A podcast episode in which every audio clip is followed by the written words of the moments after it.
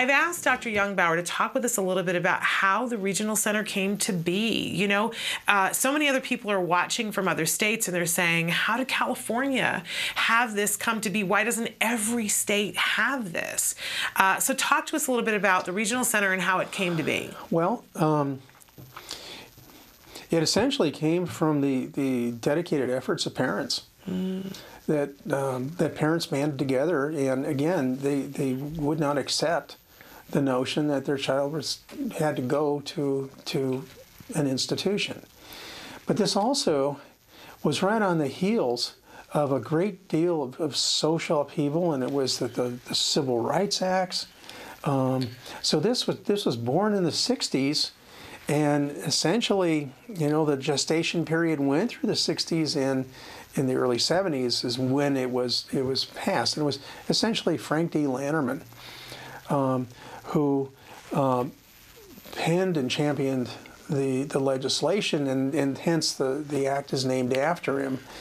Now, much to he's he's passed, and I'm sure it would be much to his chagrin to know that one of the, the larger developmental centers, otherwise known as a state institution, has been named after him as well. Mm. I'm sure he's spinning in his grave with that one. But mm. um, it was the legislation that he put forward that essentially um, kind of signed the, the doom on the institutions. Yeah. Um, because the whole point of the, the, the Lanterman Act is for people with disabilities to live in their in their family home, grow up in their community, attend their their local schools, and uh, approach a regional center, which was designed by this legislation, um, to provide the supports and services that would allow a child to be a fully functioning member of his or her family yeah. and access all community resources. Yeah. Um,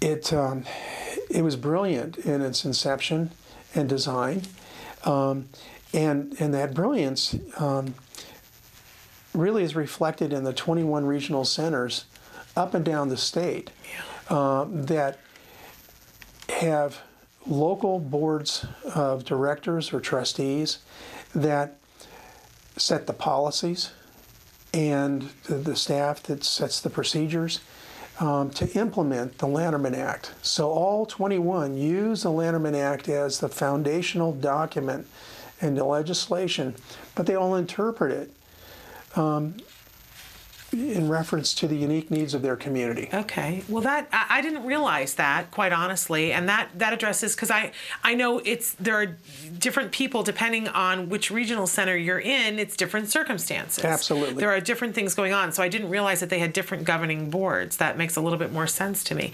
And so, but talk for just a second about that the Lanterman Act and and and so what that covers because people you know somebody's watching in Kansas and they go so does that mean that my child's covered till they're five or till they're 18? And what kinds of things does it cover? Because it's kind of fascinating. Thanks for mentioning Kansas. well, well, you are wearing a Kansas uh, lanyard there. University so, of Kansas. There we go. Um, uh, well, um, first of all, um, California, unlike any other state um, in the Union, um, has this Lanterman Act. It's actually uh, an entitlement program. So if an individual has a, a diagnosis of, of, being on the autism spectrum or having intellectual disabilities or epilepsy or cerebral palsy that are substantially handicapping conditions, um, their eligibility is lifelong. It goes from essentially cradle to grave. There's no aging out. There's no aging out. It's amazing. Now, the thing is, is that and we've seen this with some um, some families with children with autism, that as much as they like us, they've had enough of us, and so what they do is they inactivate mm-hmm. their their cases, um, and they can reactivate them at any point in time when when they need additional supports. Yeah. Um, but yeah, it's a cradle to grave uh, proposition. Now, the Lanterman Act and the regional center system, you know, are, are they're living entities. Um, and as all living entities, they they adapt to their environment, they change over time. And so we've seen an ebb and flow in terms of, of different services that, that can be provided. And certainly with some of the economic downturns, you know, recently uh, in the last decade or so, there's been a kind of a contraction of some of the services that the regional center can provide. There's also now been legislation that we've been seeing sweeping across the country with regard to insurance. Yeah.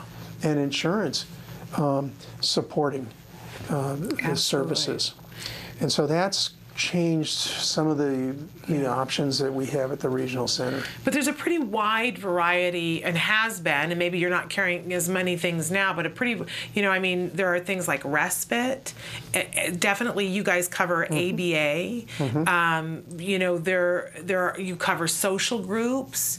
Uh, you know, a wide variety of things, and I'm just aiming for the things that have to do with autism. I'm imagining for all the other different issues that a child or, or a young adult might come in with. There, it's just a wide variety. I love that you guys look at the family and not just the individual. I, I think that that's really remarkable, and we don't see that in too many other places. Well, I think it, it, it kind of reflects the legacy or the, the, the point of origin of the Lanterman Act. Mm. That it really was families Yeah. that banded together to to make this, this occur.